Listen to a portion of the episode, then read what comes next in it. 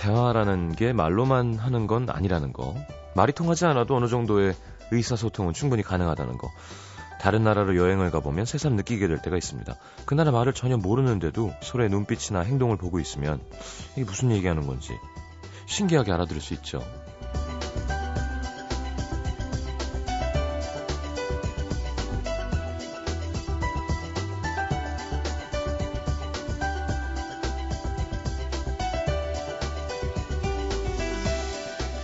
어떤 특정한 언어, 말이 없는 세상은 어떤 모습일까 상상해 봅니다.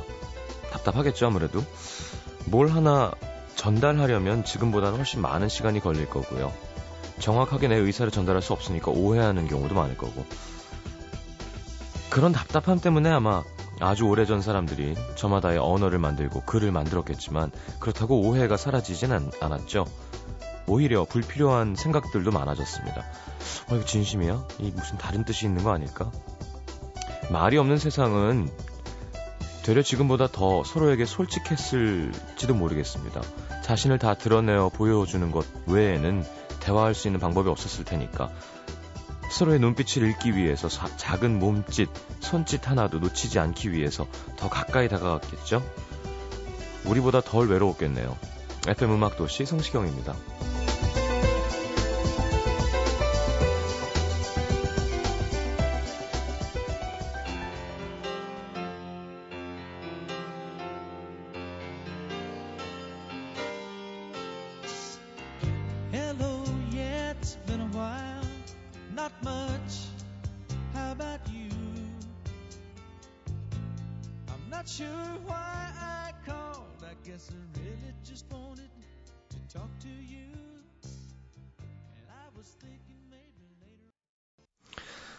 음악도시 첫 곡은 and John Ford Coley의 I'd Really Love to See You Tonight 함께 들었습니다. 자, 오늘 목요일 영빈관에는 네, 특별한 분이 나오십니다. 아, 지금 난리가 났죠, 이 영화가. 영화 베를린의 유승환 감독님과 함께 하겠습니다. 예능 출연도 안 하시는 분이라는데 특별히 저희 라디오에 출연 결정해 주셔서 제 궁금한 것도 많이 여쭤보고 음, 하도록 하겠습니다.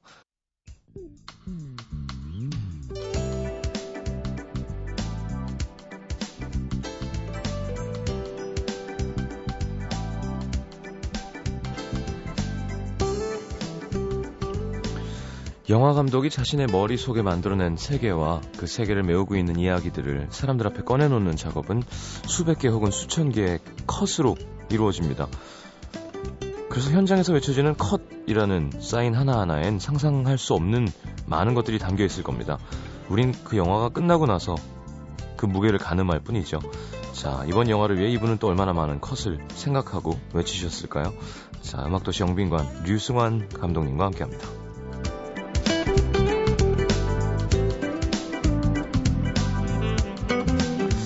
어서 오십시오. 반갑습니다. 예, 안녕하세요. 네. 자, 오늘 뭐 스케줄이 좀 여러 개 있으셨었나 봐요. 앞에 네. 무슨 다른 인터뷰 네. 하고요. 네. 그리고 오늘 오늘은 다행히 좀 낮에 잤어요. 어. 촬영, 영화 촬영도 영화 촬영하실 때 이렇게 많이 못 주무세요? 촬영할 때 아무래도 그 계속 다음 날 찍을 거 준비하고 어.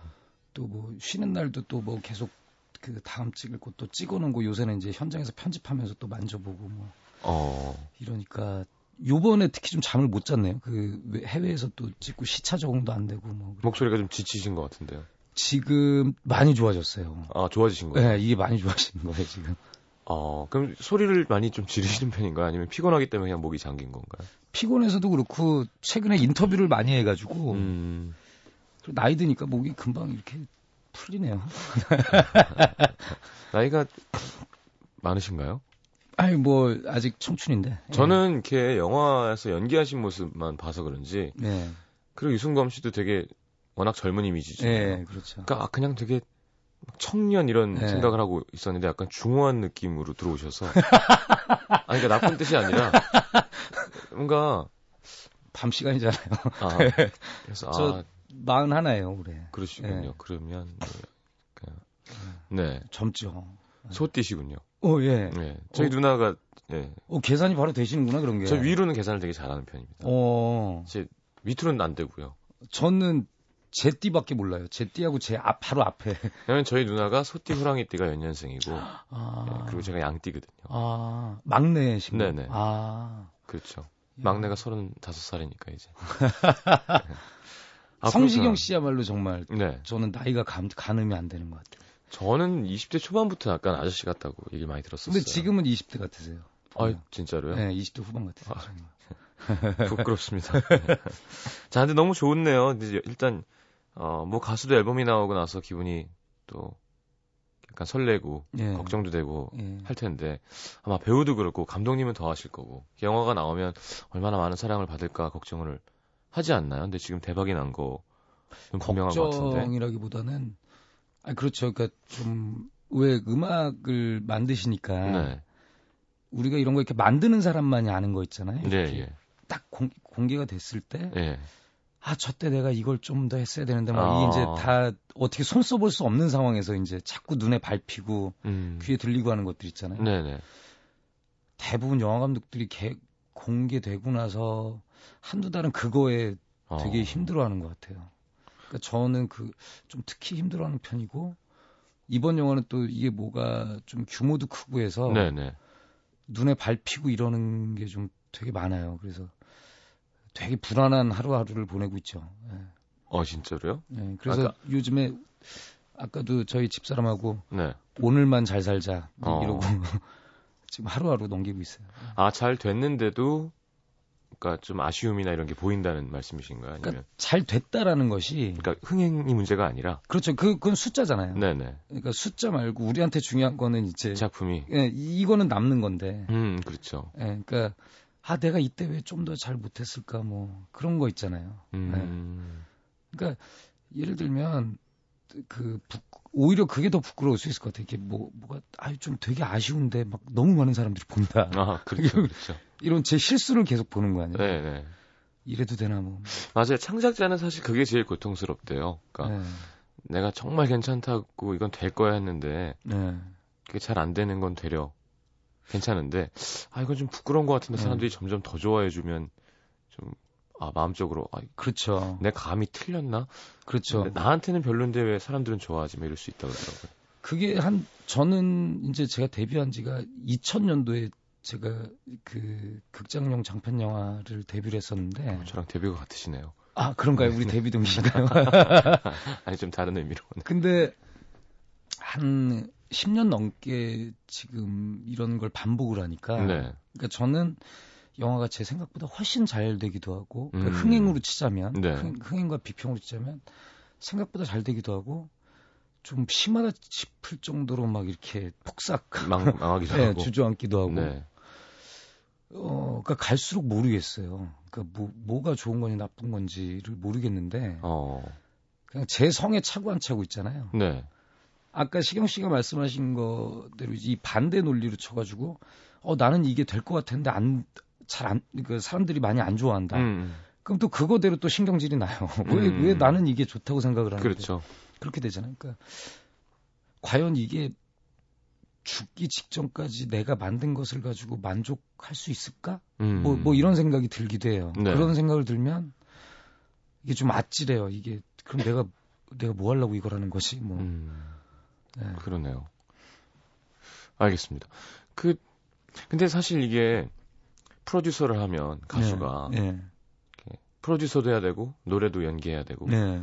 곡쓸 때는 곡을 쓰는 네. 거고 이게 세 가지 역할을 여러 개로 하는 게 쉽지 않은 일인 네. 것처럼 감독님 하셔도 물론 작품을 집중해서 나한테 만족하는 작품 하지만 또 한편으로는 또 어떻게 하셨는지 모르지만 투자에 대한 것도 또 어, 장난 책- 아니죠. 책임도 있으신 거잖아요. 장난 아니죠. 또 내가 만들어 놓은 거를 제3자로서 야 이게 흥행성이나 뭐 이런 것도 네. 생각을 하셔야 될 거고 네. 그거 되게 복잡할 것 같은데 가장 큰 거 중에 하나 이 영화가 제작비가 100억이 넘었거든요. 순 제작비가.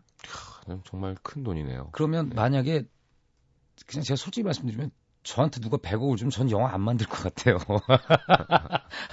아유 개인 가지고 어디 저축을 해놓고 이자를 받아 먹지. 그렇죠 개인이 100원이 100억이면 그러니까 저는 제 평생 제가 100억을 구경도 못할 돈인 것 같은데 쓸 일도 없을 것 네. 같고 그리고 제가 요번에 촬영하면서 외국에 있는 동안 영화를 한 편도 안 봤었거든요.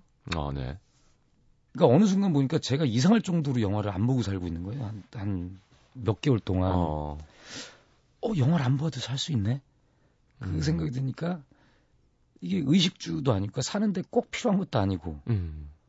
안 봐도 되는 건데 원래는 계속 뭔가를 찾아서 보시는. 예, 저는 되게 많이 보는 편이에요. 예. 근데 이, 이번에 어떻게 책도 안 보게 되고 영화도 안 보게 되고 어. 그렇게 됐었는데, 그러니까 자 내, 내가 하는 일이 어떤 일인데 이게 100억이란 돈을 가지고 음. 이게 한 개인 개인이야 뭐 말할 것도 없고 어떤 그 조직의 이 운명을 좌지우지할 수 있는 그쵸. 돈이잖아요. 이 네네. 규모면. 네. 근데 이게 살아가는데 없어도 되는 일을 한다라는 생각이 들 때가 있어요. 아니 그렇긴 하죠. 네. 예술이라는 게 사실. 그러니까 그러면 좀 이렇게 이 책임감이랄까? 음. 그 돈, 그 남의 돈이잖아요. 또. 그렇죠. 근데 저는 예전부터 좀 그런 거 있었던 것 같아요. 워낙 제가 데뷔할 때 제 데뷔작이 6,500만 원 가지고 영화 전체를 만들었었는데 네. 그때나 지금이나 항상 그 돈에 대한 책임 이좀 힘든 것 같아요. 그 음. 어쨌건 이게 제 돈이면 모르겠는데 그렇죠. 부담감이라. 네, 이걸 가지고 어쨌건 또 제가 이 영화가 이런 영화가 뭐가 또 잘못되면 이런 영화를 준비하는 다른 팀들이 또 피해를 보니까 그렇죠. 그런 것도 있고 음. 그러면서 또 작품 완성도도 생각을 해야 되고 흥행뿐만이 아니라 그렇죠. 그건 개인 창작자로서 네, 또 그거야 저는 기본적으로 영화를 만드는 영화뿐만 아니라 뭔가를 만드는 사람들의 음. 기본적으로 깔려 있는 네. 불안인 것 같고요.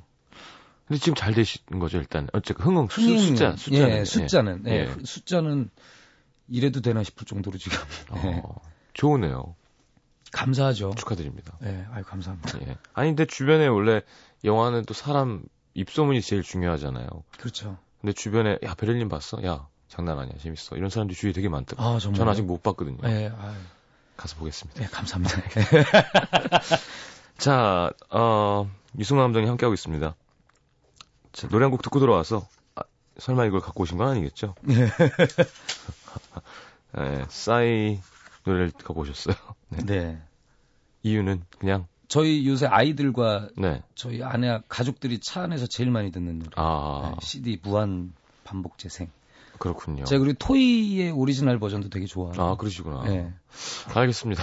제가 피처링한 싸이의 뜨거운 안녕. 네. 창피하지만 듣고 돌아오겠습니다.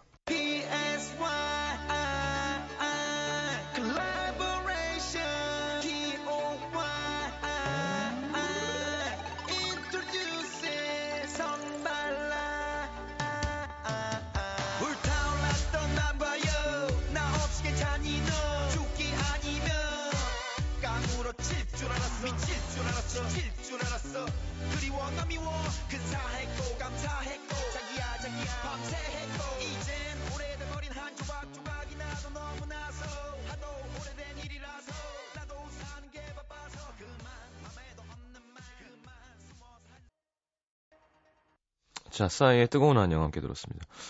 자, 뭐, 그냥, 아예 모르는 사람이란 셈 치고 이것저것 많이 여쭤볼게요. 네, 네. 그럼 이런 신업이나 이렇게 구성 자체를 얼마 네. 동안 준비를 하신 건가요? 이게 제가 그 제 전작 부당거래라는 영화 예, 재밌었죠. 후반 작업하면서 네. 이제 제가 스파이들 세계를 좀 다뤄보고 싶어서 아, 취재하고 하던 와중에 그러니까 그, 그 취재하고 MBC에서 그때 마침 창사 50주년 뭐 특집 다큐멘터리를 한다고 그래서 네. 어 그래서 이제 주제가 자유라고 해가지고 네. 그러면 제가 대략 그리고 있는 밑그림에 취재를 이제 MBC 다큐멘터리를 하면서 예. 그제 제가 취재하는 과정을 이제 찍었어요. 네네. 뭐 이제 그런 것까지 포함을 하면은 한 1년 반?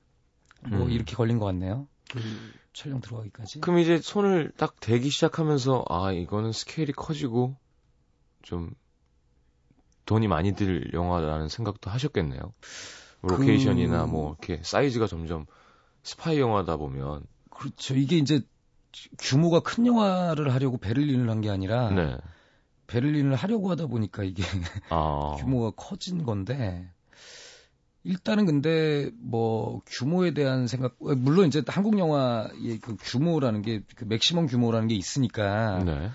뭐 우- 광활한 우주를 배경으로 하고 막 이런 거는 아예 이제 잘 이렇게 브레이크가 걸리고 상상을 네. 하는데 근데 일단 가장 중요하게 여겼던 거는 뭐 배경이나 이런 것보다 인물 취재였어요. 네. 그래서 실제 근데 다행히도 우리 영화에서 아주 중요하게 작용하는 그 많은 인물 관계나 네. 설정들을 비슷하게 경험하신 분을 만나서 오. 그 해군 장교 출신의 탈북자분이 계세요. 네. 그분 이제 신분을 노출할 수는 없고 네네. 그 다큐멘터리에도 이제 그 공개는 안 된 분인데 네. 그분한테서 굉장히 충격적인 얘기들을 되게 많이 듣고 어. 그리고 근데 이제 너무 이게 거짓말 같은 얘기들이어서 예, 예. 더블 체크를 했죠 이제 어. 이- 뭐 이를테면은 그 우리 쪽 정보부에 계신 분들이나 뭐 북한 전문 기자분들이나 네. 다른 탈북자분 통해서 뭐 이런 게? 가능한 얘기냐 어. 어, 그래서 이제 이게 뭐 긴가민가 하는 거나 아니면 이, 이거는 다 가능한 얘기다 네. 하는 것들 중에 이제 가장 어, 사실이라고 판단되는 부분들을 모아놓고 그다음에 음. 그 전에 이제 저도 취- 개인적으로 취재하면서 모아놨던 자료들이 있을 거예요. 네네. 이제 그것들을 이제 이분이 믿을 만하다라는 게 딱 쓰니까 음. 이제 이분을 통해 가지고 계속 이제 아이디어에 대한 그 검토를 받고 네. 그러니까 이번에 아주 운이 좋았던 것 같아요. 이렇게 그런 분 한 분을 만난다는 것이. 굉장히 그 개인 자체가 되게 드라마틱한 과정을 겪으신 분이고, 네. 예. 그, 그래서, 저희도 가끔 술자리 가면 뭐 자기가 북파 공작원 출신이다. 예. 나무 나무 젓가락을 벽에 꽂을 수 있다. 뭐 이런 얘기 하거든요. 그러면 에이. 근데 뭐 진짜 꽂았다는 뭐 그런 얘기가 들리고 막 그래요. 아, 근데 이분 같은 경우는 평양분인데, 음. 그, 아니, 진짜 절절해요. 그 사연을 네. 들어보면. 그러니까, 왜 그 사람 인생마다 나름 그 자, 그러니까 자기 인생 다 책 한 권 된다고 그러잖아요. 그렇죠. 책한권 없는 사연이 없는데, 네. 그 이분은 자기 남편한테도 얘기를 안 하고 이렇게 넘어오신 분이거든요. 어. 가, 그 자녀들도 있고. 예. 근데 우리 영화 극중 영화를 보면 이제 주인공이 그 어떤 사정에 의해서 누명을 쓰게 되고 뭐 이렇게 막 네. 벌어지게 되는 얘기들인데 이분이 실, 실제 아주 흡사한 그 경험을 겪고 해가지고 음. 그래서 이제 아 이 북한의 얘기를 하는데 이, 이거를 평양 가서 찍을 수는 없잖아요. 그렇죠. 찍기가 너무 힘들고. 예. 그리고 이제 제가 이제 취재하면서 제3세계에서 스파이로 살아가는 사람들 음. 뭐 이런 거 준비하고 실제 베를린 영화제 가서 음. 그 베를린이라는 도시의 풍경 뭐 이걸 하다 보니까 여기서 해야 되겠는 거예요. 어. 그래서 근데 이게 견적을 뽑아보니까 베를린에서 제가 원하는 만큼 찍으려면 200억 가지고도 모자르고 예. 물가가 일단 비싸니까 비싸고요. 그래서 이제 맥- 우리나라 영화 규모에서 이 영화를 만들 수 있을 때 회수할 수 있는 안, 그 최대 범위 예. 그러니까 이제 이- 그 안에서 이제 해결을 하려고 네. 그래서 라티비아라는 국가를 가서 이렇게 쪼개서 찍었죠. 어. 좀 상대적으로 물가가 싼 싸고. 곳. 그다음에 뭐 실내 장면 같은 거는 그러니까 아끼려고 뭐 별짓을 다 했던 것 같아요. 음. 예. 목소리 신 것도 어쩌면 현장에 소리 하도 질러가지고 막 쉬기도 하고. 그렇군요. 야, 그러면 그렇죠. 그러니까 사실 밥 밥 먹자 그래서 쉬고 밥 먹으면 다 돈이잖아요. 그렇죠. 예. 하룻밤 잠은 돈이고. 그렇죠. 저희도 이제 보다 보면 뭐 칼리우드 추격신 그럼 뭐 펑 터지고 여기서 찍었는데 네. 막 이러면 이게 다 하나하나씩 찍은 걸 테니까 그럼요. 그아 이게 많을수록 돈이구나 예를 그런 들면 생각 하거든요. 총알이 네. 그 영화에서 쓰이는 공포탄이 한 발에 1불이란 말이에요. 네. 다다다당 쏘면 네. 이게 어느 순간 한 뭐 10불이 날라가요. 어. 그런 그러면- 생각을 해야 예, 하구나. 맞는 쪽에선 가만히 있지 않을 거 아니에요. 그렇죠. 그럼 얘도 따다닥 쏘고 예. 우당탕탕 하면 어느 순간 어. 뭐 몇백 불이 돈이 쭉쭉 날아가는 거. 확 날아가니까 예. 뭐 계속 준비하고 검토하고 음. 뭐 그러니까 이게 그 어쩔 때는 막 이렇게 그 자다가 막 그 달러로 얻어맞는 꿈 깨, 아, 꿈꾸다 진짜. 깨고 막 그래요.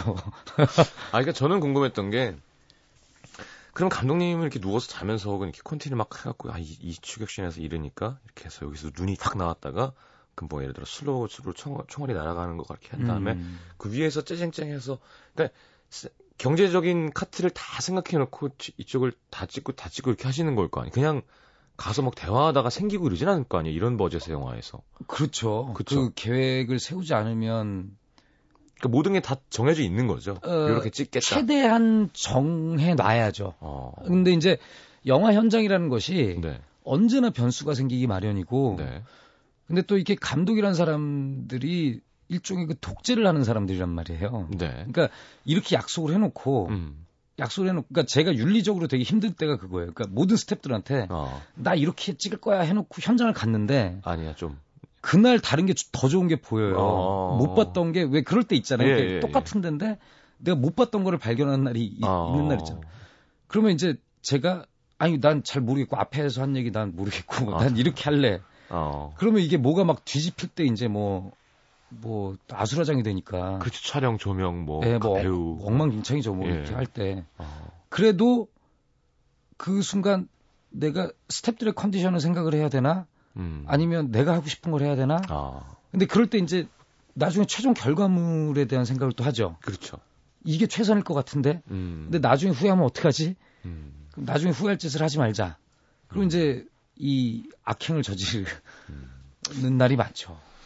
그러니까 이게 뭔가 수장을 우두머리를 한다는 건 이렇게 그죠? 그냥 예술만 할 수 있는 건 또 아니군요. 이게 또 집단 예술이니까 스- 그렇죠. 그 예. 사람이 많이 그러니까 같이 마음, 마음 을 모아야 되는 일이니까. 많을 때는 거의 뭐 100명 넘는 사람들이 이제 그렇죠. 저의 신호에 따라서 막 움직이게 예, 예, 되니까 그리고 이제 컷을 하고 나서 아까 뭐 초반에 이제 얼마나 많은 컷을 외치셨을까라는 말씀하셨는데 네. 컷을 하고, 컷을 하고 나서 모든 사람들이 저를 봐요. 아, 괜찮은 건지. 이게 N진지 오케이인지. 예. 근데 저도 영화 전체에서 좋은지 나쁜지 모를 때가 있을 거 아니에요, 사람인데. 그렇죠. 예. 그러면 헷갈린데 이게 우린 또 사나이니까 이게 약간 티내면 안 될 것 같고 음. 나도 모르겠는데 어. 막 그럴 때 진짜 괴롭죠. 이거 이걸 아우 막 헷갈린다고 해야 되나? 뭐 그 누구한테 물어볼 순 없나요? 옆에 그 뭐. 아니 그러니까 물어보죠. 그래서 야, 시- 괜- 괜찮았죠? 뭐 이렇게. 아니 그 실제로 물어보죠. 예, 예. 그러니까 배우분들이나 예. 예를 들면 연기할 때 본인 스스로의 감정이 좋았다고 느끼는 경우가 그렇죠, 있고. 그렇죠. 근데 보이기에. 촬영하는 사람들 입장에서는 음. 또 보이기에 좋은 것과 음. 또그 배우의 감정과 뭐가 사인이 안 맞을 때. 그렇죠, 그렇죠. 그러니까 그러니까 그 조율도 해야 돼요. 아. 그러니까 저는 이게 모든 게 다 좋았는데 음. 이를테면은 녹음팀에서 스- 사운드가 뭐가 안 좋았어. 아. 뭐 그러면 이거를 다시 해야 되나? 이걸 다시 가야 되나? 근데 뭐 연기의 감정이 다시는 안 돌아올. 아, 어. 때가 그걸 있잖아요. 선택을 해줘야 되는데요. 그럼 이게 후시 녹음을 해서 이게 가능한 건가? 뭐 아. 뭐 이런 것들. 예. 그러면 뭐 이제 팀마다 뭐 어, 어떤 때는 그 촬영팀에서 포커스가 약간 나갔는데 한 번 더 가시면 안 되나요? 그렇죠. 어떤 때는 뭐 어마어마한 막 빵빵 터지고 난리가 나는데 배우가 감정 한 번만 다시 막 그러면 정말 막 와, 어떻게 아. 하지 뭐. 그렇군요. 예. 다시 한 번만. 아, 다, 막다 끝났는데. 예, 뭐다 터지고 막 난리 나고 뭐막 그런데 아. 한번 더 막 근데 근데 배우들이 이제 그런 경우는 아주 드물죠. 그렇겠죠. 예. 예전에 이제 저희 선배님들 어떤 영화 같은 경우는 그 주유소가 터지는 장면을 찍는데 예. 주유소 빵 터졌는데 메인 카메라가 안 돌아간 거예요. 이렇게. 그런 일도 있군요. 예. 그래서 뭐 그런 일도 있고. 라이브 음반 녹음하는데 녹음 버튼을 안 눌렀던 엔지니어도 있었어요. 그 별일이 다 네, 있잖아요. 그래서 잘렸죠. 근데 그 촬영 감독님은 워낙 베테랑이셔가지고. 어. 근데 다른 다행히 다른 B캠 C캠이 찍어서. 예. 그러니까 그 너무 큰 장면을 하는 거라 이게 너무 긴장을 하니까 아, 어, 그럴 수 이 있겠다. 그 어시스트가 네. 이거 스타트 버튼하고 이 저 end 버튼을 네. 이걸 반대로 누른 거예요. 아. 그래가지고 그러니까 그런 일도 있고 뭐. 하여튼 쉬운 일이 아니라는 얘기를 충분히 공감할 것 같습니다. 들으시는 분들이. 정신 건강에는 저는 권하지 않습니다. 음. 이 일은 지금 몇만 든 거죠? 숫자가? 오늘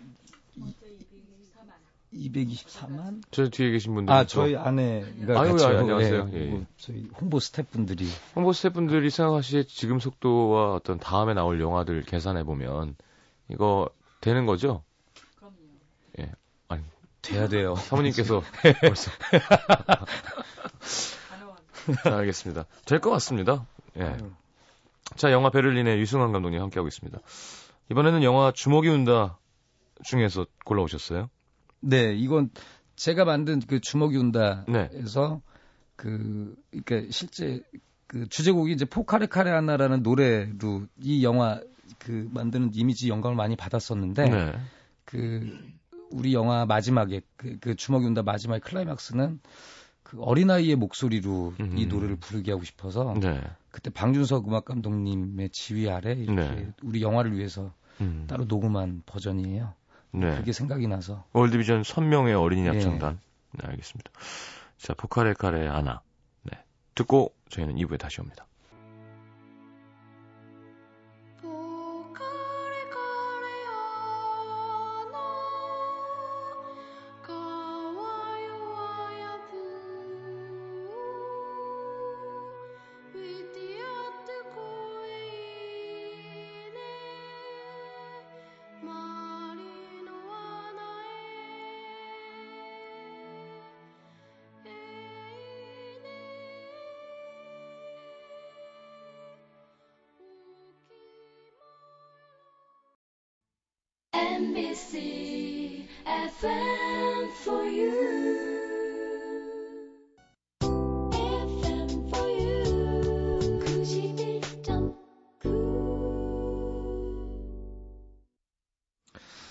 자, 베를린의 류승환 감독님 함께하고 있습니다. 그러니까 뭐 짧게 얘기 나눴어도, 야, 그러니까 생각했던 것처럼 이 감독이라고 하는 것이 쉬운 일이 아니겠구나, 라는 걸 여러분들 느끼실 것 같아요.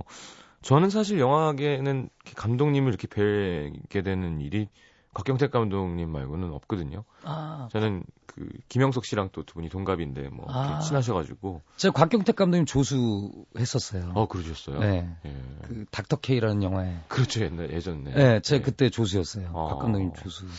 근데 뭐 영화 감독님들 이렇게 재밌으신 것 같아요. 항상 상상력이 풍부하고 네. 또 감성적이고 네. 그러면서 또 방금, 방금 말씀하신 것처럼 그런 사람이 또 카리스마도 있어야 되고 예. 선택의 순간에는 그렇죠. 우두머리가 결정을 하는 거니까 그렇죠. 예 항상 재밌었던 것 같아요.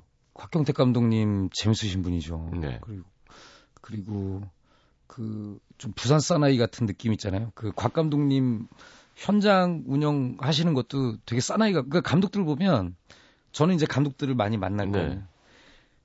이 정말 희한하다 싶을 정도로 영화하고 사람하고 닮게 나와요. 어. 그 너무 신기해요. 예. 그러니까 예를 들면 그 박찬욱 감독님 같은 경우에 그 제 사부님이기도 하신데 예. 그러니까 정말 그분은 그, 그분 같이 나와요 영화가. 어 진짜 그렇게 잔인하세요? 그 정말 잔인한 사람이죠. 진짜 아니 너무 젠틀하고 이렇게 웃고 막 그렇죠. 예. 근데 그 정말 자기가 뭔가 만들려고 하면 예. 어느 순간 궁극의 이기주의를 보여주시죠. 아 그러세요. 아우, 난 모르겠는데 이거 계속 찍어야 될 것 같은데 그러고 살살 웃으면서 아 그냥 가는. 예, 그냥 뭐 주위 사람들 나가 떨어지는데 어. 근데 그분은 현장이 항상 뭐랄까 차분하고 조용하게 그러니까 사람들이 힘든 건 똑같은데 네. 그분의 현장에서는 뭔가 이렇게 그 지적인 분위기를 아, 어. 그리고 곽현택 감독님 네. 제가 경험했던 곽 감독님의 현- 현장은 정말 좀 이렇게 자갈치 시장 같은 느낌이 있어요. 어. 시원시원하고 예, 예. 그리고 뭐 김지훈 감독님 같은 분들은 그러니까 되게 그분 하고 다니는 것처럼 이렇게 되게 디테일하고 섬세하고 음. 그 되게 미술적인 감각이 좋고 음. 봉준호 감독 이런 사람들은 정말 이렇게 아, 어떻게 세상에 저런 사람이 있을까 막 되게 재밌고 예, 예. 저도 한 번 뵀어요. 김종환 선생님 때문에. 아 그래요? 예, 점심 식사 한 번 같이 한 적이 있습니다. 그 되게 재밌잖아요 사람이 예, 말 그리고- 뭐 거침없고 예, 되게 눈에 총기가 예. 재밌으셨어요. 총기와 똘끼가 같이 있는 예, 예. 예. 근데 그 영화 같잖아요 이렇게 딱 보면 되게 명확하고 자기가 하고자 하는 얘기가 명확하고 이제 본인 얘기를 안 할 수 없죠. 저는 우유부단하고 항상 아, 고민하세요? 하- 그렇죠 항상 우유부단하고 아, 소심하세요? 소심 남자 맞아 너무 짝패가 센가? 이렇게 짝패도 사실 소심한 얘기잖아요 이렇게. 그렇긴 하구나. 아, 그래도 이렇게 한번 삑 돌면 아니 그러니까 그이이 이 방송에서 이런 용어를 써도 되나 그 제 절친한 친구인 임필성 감독이 네. 저를 보면 항상 그 안달복달 지랄발광 좀 하지 말라고 아, 그러니까 그게 뭐 나쁜 말은 아니죠. 발광은 빛이 나는 거고요. 네. 뭐지 그거는 가끔 또 이렇게 어르신 그, 뭐- 선생님들 연기하실 때 쓰면 그렇죠, 넘어가기도 그렇죠. 하고. 네. 막 이러고 나면 숙소 들어오면 항상 후회를 해요. 내가 그때 왜 그랬지, 왜 그랬지 막 이러고 아, 진짜로요. 막 막 이러고 막 왜 내가 그때 조금만 참았 참았어야 되는데 막 이러고 어, 그 약간 좀 일희일비 어. 네. 안달복달.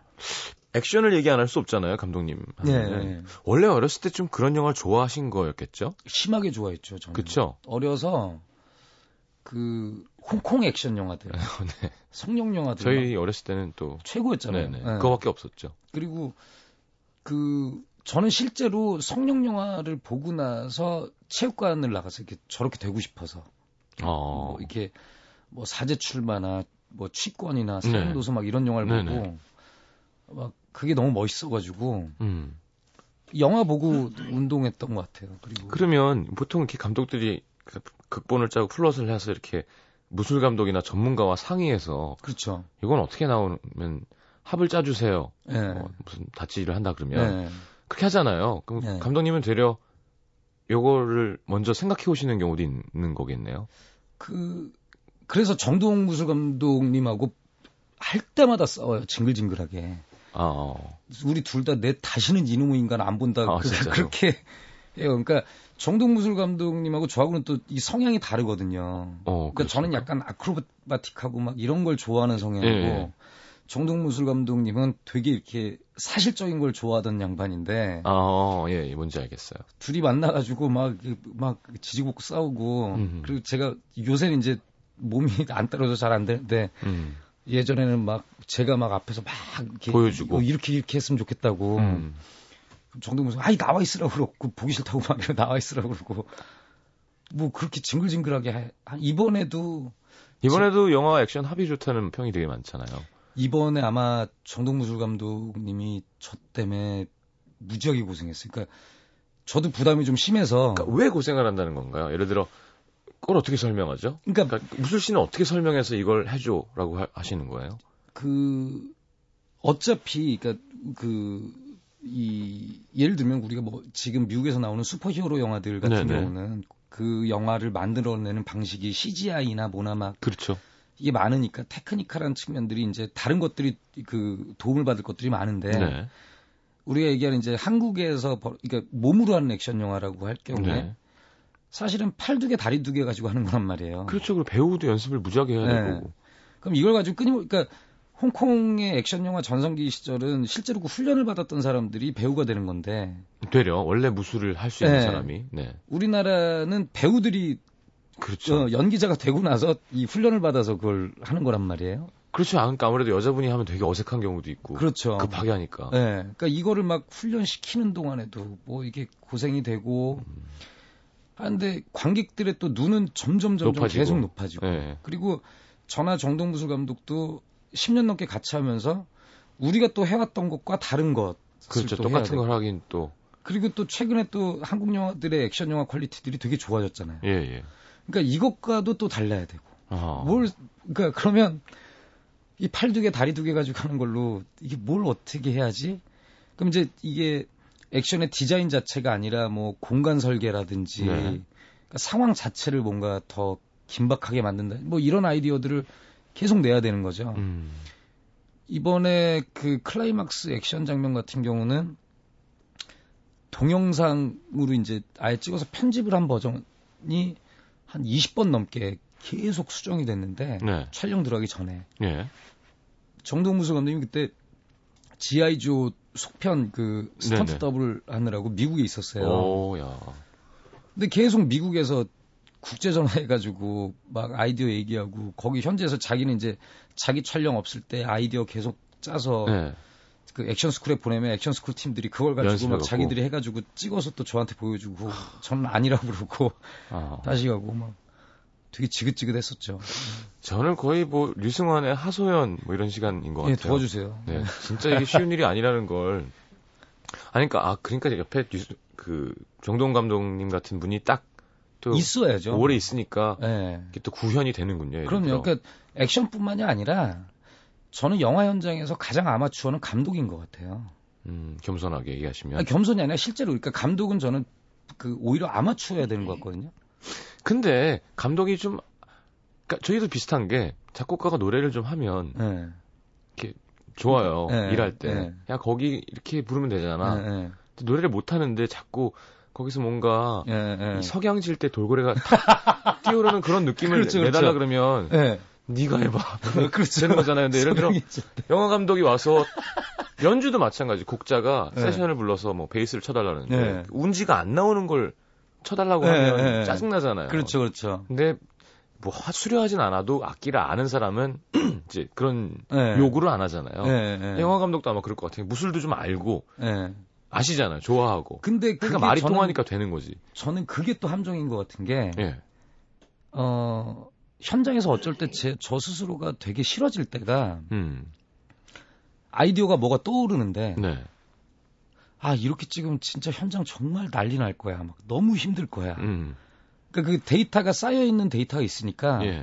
이 힘든 거를 저도 모르게 피할 때가 있어요 음. 그러니까 그거는 사실은 차라리 모르면 네, 네.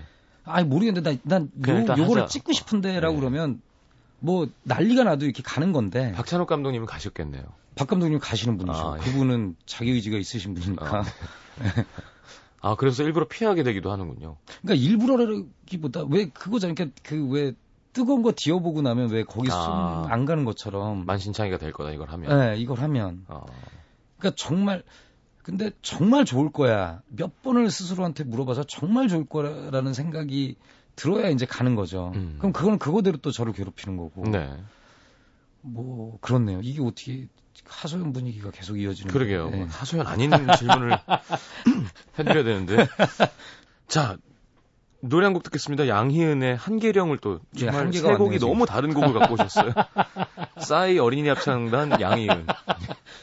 제가 그 중구난방. 아, 네, 저는. 예. 근데 네. 제일 좋은 또 뮤지션이시죠, 양희은 선. 예. 네, 한계령 이유는요? 그 이것도 마찬가지로 제 아내하고 저하고 네. 되게 자주 듣는 노래예요. 힘들 때. 두 분이 되게 되게 쫄깃쫄깃하신가 봐요. 뭔가 아, 음악만 듣죠. 아니 뒤에서 아니라고 하시는데 아니 이렇게 되게 네. 뭐라 그러죠? 금실이 좋다 그러나요? 뭔가 좀 네. 네. 밖에 나가서라도 그래야지 뭐. 해외 촬영할 때는 집에 계셨나요? 그는 뭐 이상 가족 하는 거예요. 야 그래서 아마 더 이렇게 좋으신 걸 수도 있어요. 그 중간에 한번 라티브에서 제가 우울증이 심하게 와가지고 네. 애들이 너무 보고 싶어서 네. 그 영상 통화하다가 제가 약간 좀 무너졌었는데 아, 저희 딸이 아빠 왜 저러냐고 어, 그래가지고 엄마 빨리 갔다 오라고 그래서 그리고 바로 비행기 타고 날라왔었어요. 참, 영화도 잘 찍고 또 이렇게 사랑도 예. 끈끈하게 하시는군요. 뭐 그, 그게 근데 항상 잘 못하니까 예, 집에서 애들한테도 그렇고 그리고 들을 노래는 양희은의 한계령. 한계령이죠. 예. 자 듣고 돌아오겠습니다.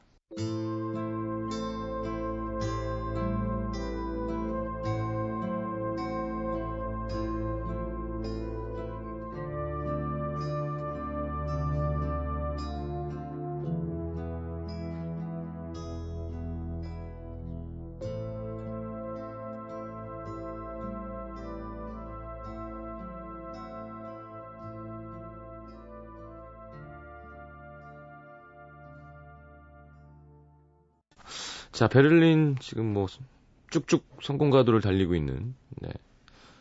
베를린의 유승환 감독님 오늘 나오셨는데요. 어, 목도 쉬시고 바쁜 스케줄에 나와주셔서 너무 감사드리고 지금 행복하세요, 감독님?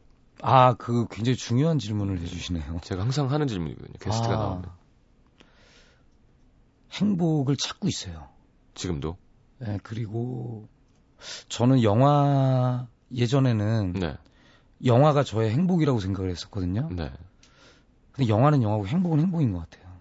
그러니까 음, 어느 순간 제가 영화를 만드는 것이 이번에 너무 힘들었었거든요. 네, 그래서 행복이 그러니까 그 행복하십니까라는 질문에 지금 뭐에 똥 두드려 맞은 것 같은 게 네, 제가 요새 되게 붙잡고 있는 말이에요. 음, 어떻게 하면 행복할 수 있지? 음, 그래서 만약에 정말 영화 만드는 게 나를 행복하지 않게 한다면 그만둘 수도 있지 않을까?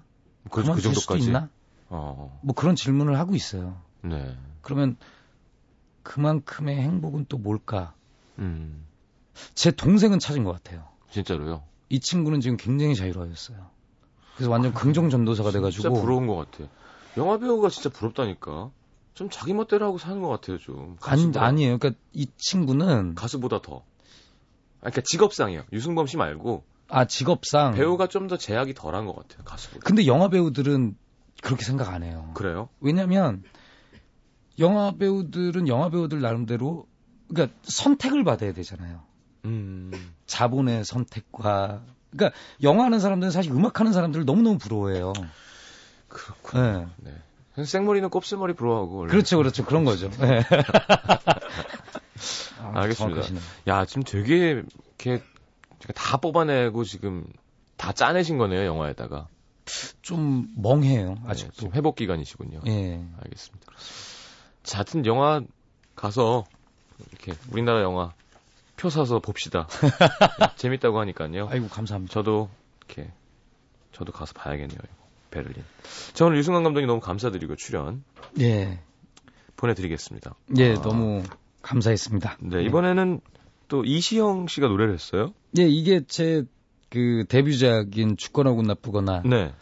예, 메인 테마곡이죠. It is the end라는 노래. 예. 네, 오늘 출연 감사드리고 노래 들으면서 영화 대박 기원하겠습니다. 예, 너무 감사합니다. 안녕히 가십시오. 네. 자, 저는 3부에 다시 옵니다.